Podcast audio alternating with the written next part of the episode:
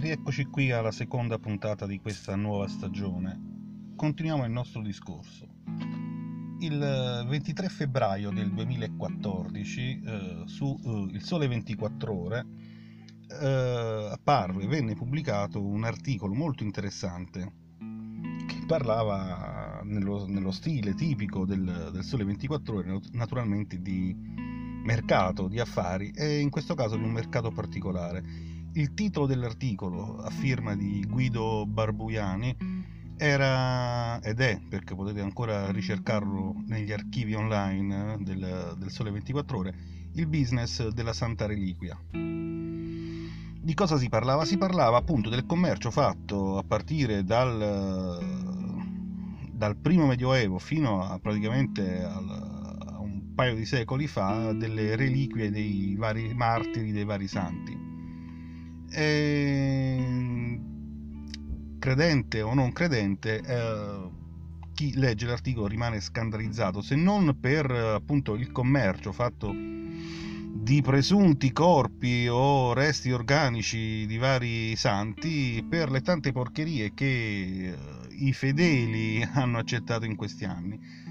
Una che già ho accennato nella puntata precedente è che, ad esempio, nel Medioevo, quindi un periodo bello lungo di tempo, si contavano all'incirca, anzi più di 18 reliquie del prepuzio di Gesù derivante dalla sua circoncisione, e in particolare si racconta di uno che di cui era entrata in possesso Santa Caterina da Siena, che lo portava all'anulare come segno di fidanzamento mistico col Cristo. Ho riletto proprio in questi giorni questo articolo e da qui sono passato a un catalogo di Paul Koudounaris, che è un grande fotografo che si è dedicato proprio a fotografare le reliquie di santi e martiri provenienti dalle catacombe un po' di tutta Europa. Lui è tedesco e sono catacombe stracolme di gioielli, spesso messe queste reliquie in pose bizzarre. Il risultato della sua ricerca è appunto un libro fotografico intitolato Heavenly Bodies, con sottotitolo Il culto e la spettacolarizzazione dei santi dalle catacombe, appunto delle reliquie. È interessante l'introduzione di questo catalogo, in cui viene spiegato come gli scheletri decorati arrivano in tutta Europa, in particolar modo in Germania, in Svizzera e in Austria, esclusivamente dall'Italia, e in particolare a partire dal XVI secolo fino a tutto il XVIII, come un vero e proprio balsamo per la fede che era stata ferita dalla Riforma protestante. In realtà nessuno di questi corpi apparteneva a santi famosi o a personalità canonizzate attraverso processi ufficiali, però provenivano dalle catacombe romane e quindi venivano visti come martiri e per questo considerati santi. In realtà potevano essere dei semplicissimi cristiani o persone comuni. Ci sono delle immagini veramente raccapriccianti, non per i corpi, ma per come sono stati trattati i corpi, riempiti di gioielli e pietre preziose. Koudounaris, dicevo, è tedesco, ma lavora a Los Angeles ed è proprio un esperto di scheletri decorati e si è dedicato particolarmente a Santa Maria della Concezione o Santa Maria dei Cappuccini, o anche alle catacombe di Parigi, e vi raccomando, cercate qualche sua immagine o qualche suo catalogo, perché veramente rimarrete sconvolti. Per fortuna con l'Ottocento si perde un po' questo gusto del macabro, di queste reliquie zeppe di gioielli. Bisogna pure specificare che questa è un'usanza, un'abitudine tipicamente dei paesi germanici. E c'è un brano in cui viene raccontato che nel 1860 un visitatore di un'abbazia benedettina in Germania scrisse di aver visto immagini orribili con gioielli di grande splendore ficcati nelle orbite, praticamente al posto degli occhi, ficcati nelle narici, nella bocca, diamanti, rubini, smeraldi. veramente una cosa orrida, o perlomeno di un pessimo gusto. Tuttavia, secondo gli archeologi, secondo gli studiosi, gli storici, l'abitudine di decorare e arricchire le tombe dei morti è qualcosa di consono allo spirito umano. Ricordiamo che nella Valle dei Re in Egitto i tombaroli vivevano praticamente nelle grotte accanto alle tombe per continuamente saccheggiarle, vendendo poi i reperti al primo che passava o che offriva di più, reperti che oggi sono raccolti praticamente in tutti i musei del mondo. Proprio qualche anno fa è stata ritrovata una tomba non saccheggiata, risalente alla XIII dinastia, del faraone Sobekhotep, nemmeno uno dei più famosi, però aprendola ci si rende conto della ricchezza inaudita di quello che è sparito. Se praticamente questa tomba di un faraone minore è così ricca a momenti da far scomparire quella di Tutankhamon, immaginate che cosa era una tomba di un faraone di quelli grandi. Che dire, vi lascio alla sigla e poi vi faccio una delle mie solite liste, questa volta non di libri.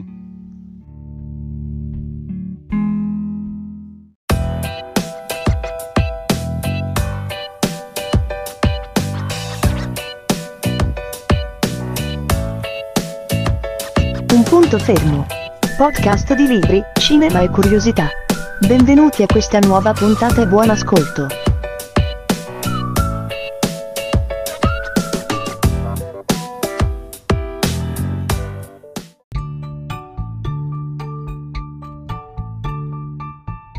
Torniamo ancora al 2014, in quell'anno avvenne un fatto particolare. Verso la fine del gennaio di quell'anno, in una piccola chiesetta alle pendici del Gran Sasso, la chiesetta di San Pietro alla Ienca, scomparve una reliquia di Papa Giovanni Paolo II. In realtà era semplicemente un frammento di stoffa dell'abito papale, intriso del sangue dell'attentato dell'81. Scoppiò un vero e proprio caso, con scenari caratteristici di molti secoli fa, praticamente medievali.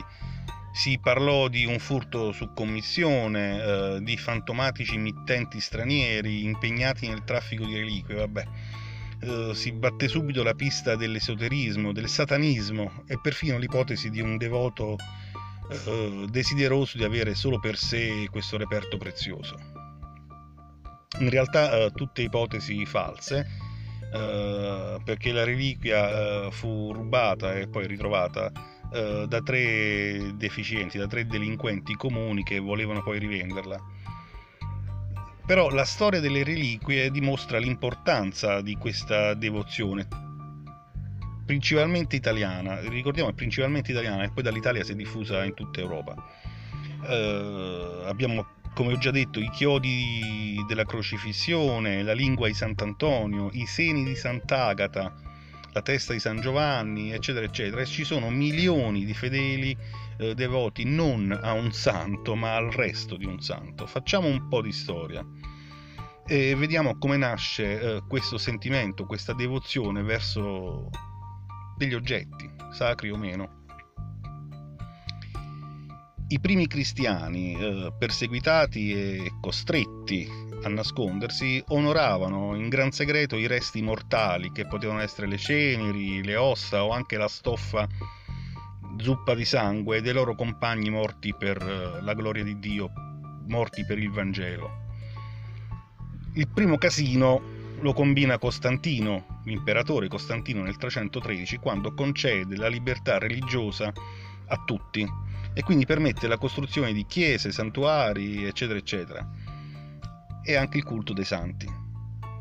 Soprattutto concede la venerazione delle reliquie, appunto i resti di questi santi, e da quel momento scoppia il caso, poiché tutte le comunità, piccole o grandi che fossero, desideravano un ricordo del santo e quindi fu introdotto l'uso di fare a pezzi questi poveri cristi morti e concedere oggetti personali o resti corporali, in modo che lo stesso santo fosse presente in svariate reliquie in luoghi diversi della terra.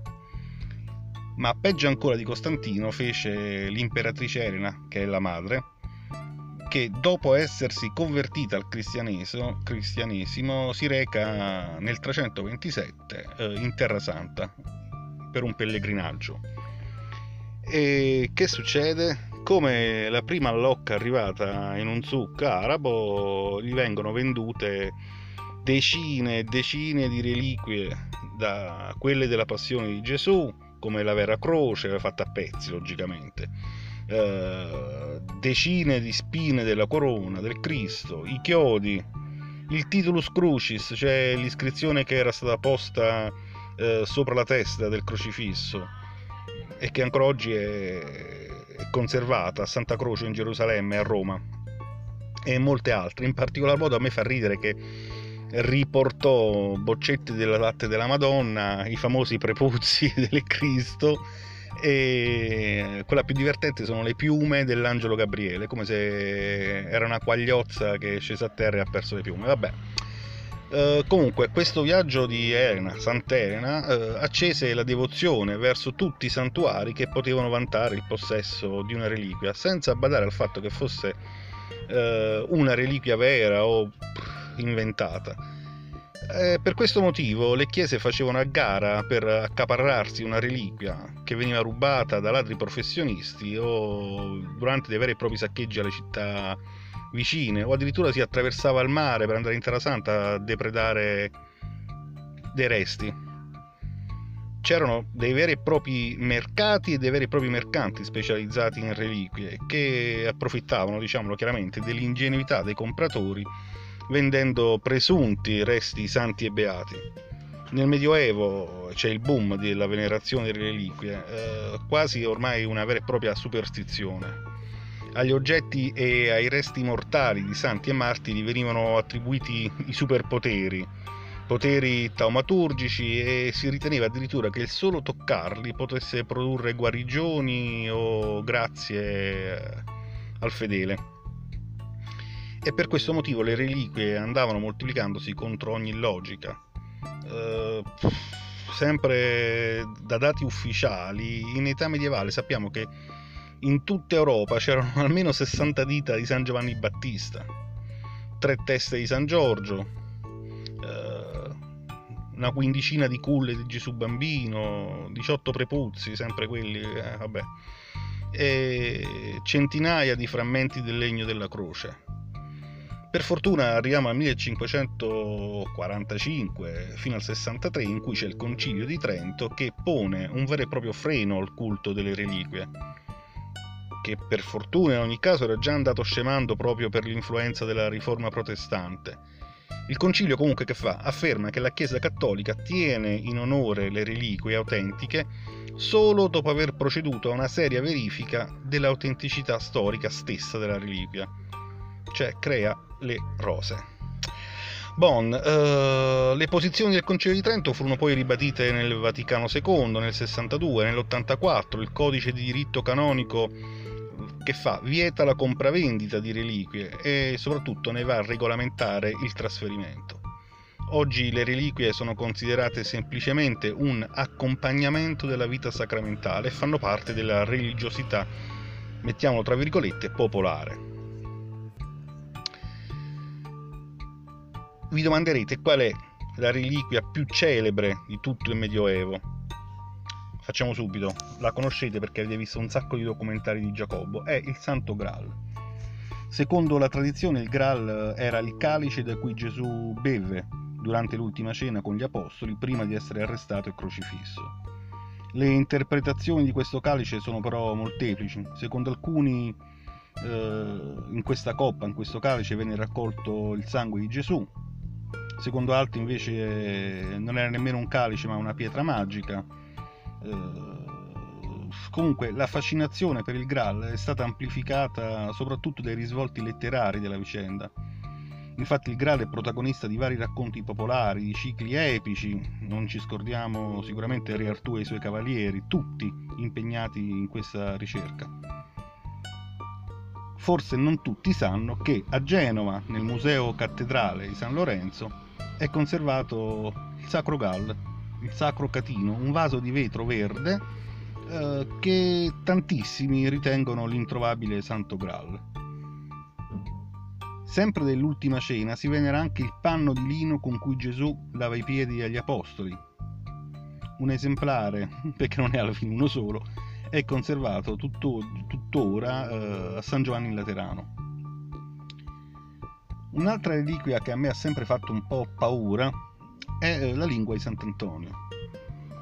Sant'Antonio nel 1263, a 32 anni dalla morte del santo, viene fatto appunto santo. Vengono raccolte le spoglie mortali di Antonio da Padova e con gran meraviglia si scopre che il corpo si è praticamente disfatto, ma la lingua che tanto aveva parlato e predicato incessantemente non si era decomposta, ma era ancora incorrotta. E che fanno? La racchiudono in un reliquiario preziosissimo in oro e argento e vanno a conservarlo nella basilica a Padova.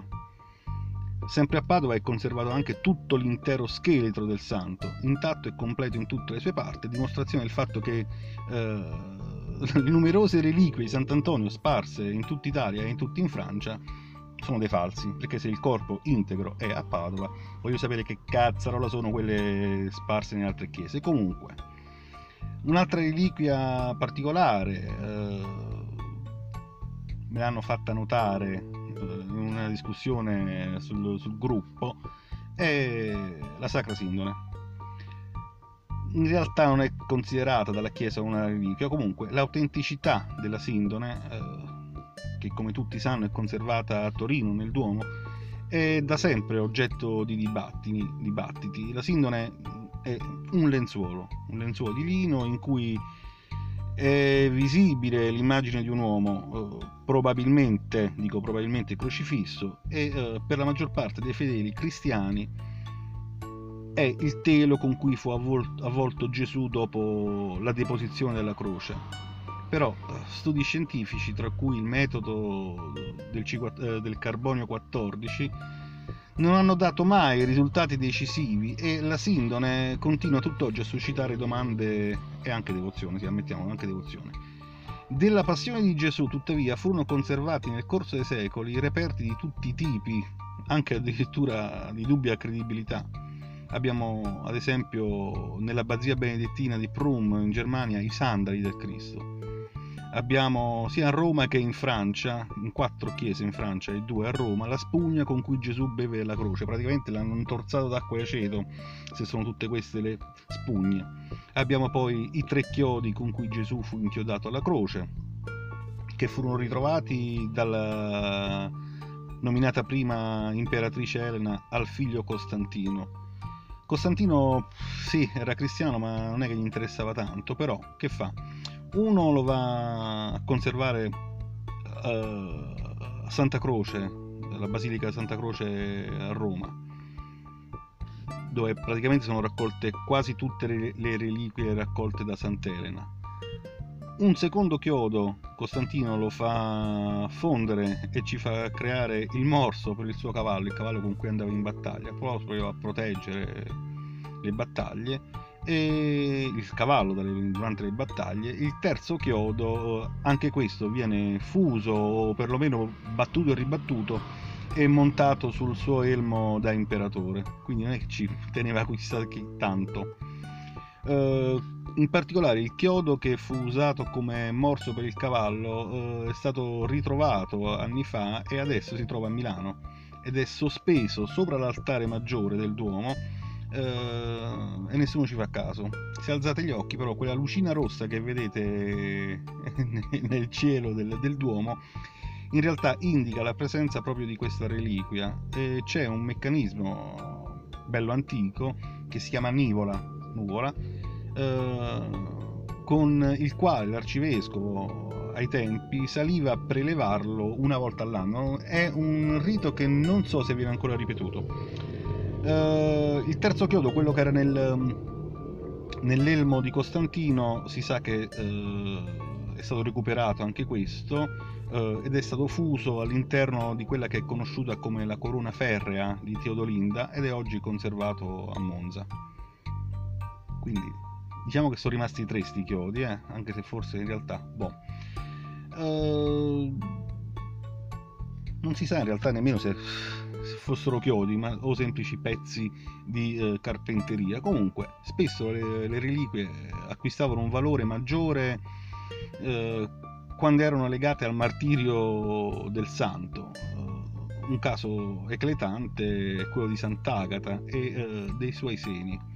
Sant'Agata la conoscete, è una giovane siciliana che viene torturata e mutilata dei suoi seni affinché rinnegasse la religione cristiana, ma in realtà muore durante questa tortura e vorrebbe vedere, sopportando, si dice, il supplizio datole con dei carboni ardenti. Comunque uno dei due seni è conservato insieme ad altre parti del corpo di Sant'Agata a Catania, nel Duomo, a Catania di cui Sant'Agata è anche la patrona.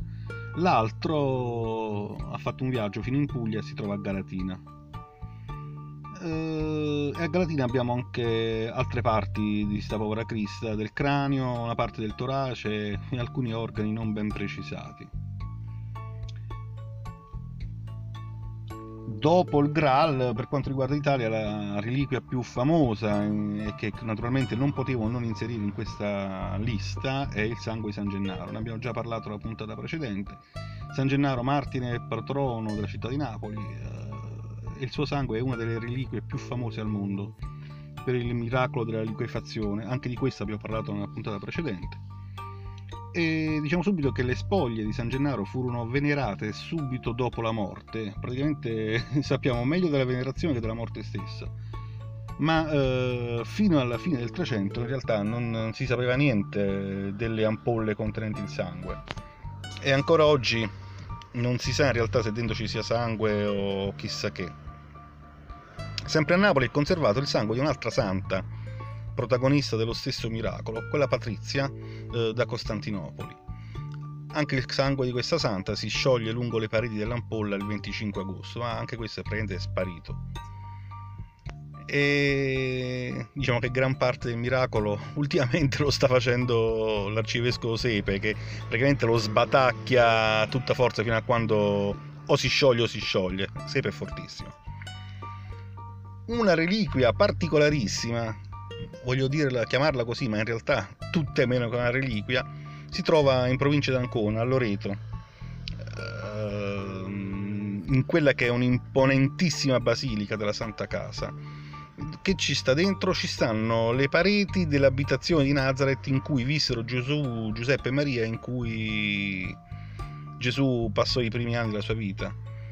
La casa è stata nei secoli rivestita interamente da un involucro di marmo dal Bramante e messa appunto sotto la cupola della basilica. Si racconta che fu trasportata dalla Palestina alla fine del 200 durante le crociate per evitare che cadesse in mano ai turchi. Furono i crociati a farlo a pezzo per pezzo, ma la tradizione vuole che la casa sia stata in realtà portata in volo dagli angeli e deposta in cima alla collina dove poi è stata costruita la basilica di Loreto, perché c'era piante di alloro o lauro che riempivano tutta quanta la zona. È molto molto bella, suggestiva la casa di Nazareth, e anche molto molto particolare. Andateci perché vi rendete conto che non tocca terra, è sospesa. Abbiamo tante altre reliquie, la lista praticamente potrebbe essere sconfinata, ma ad esempio abbiamo a Prato una reliquia importantissima, la Sacra Cintola della Madonna, cioè una cintura di lana verde ricamata con fili d'oro che secondo la tradizione la Madonna regalò a San Tommaso prima di salire al cielo. Però in realtà anche di questa reliquia altre città sostengono di possederla.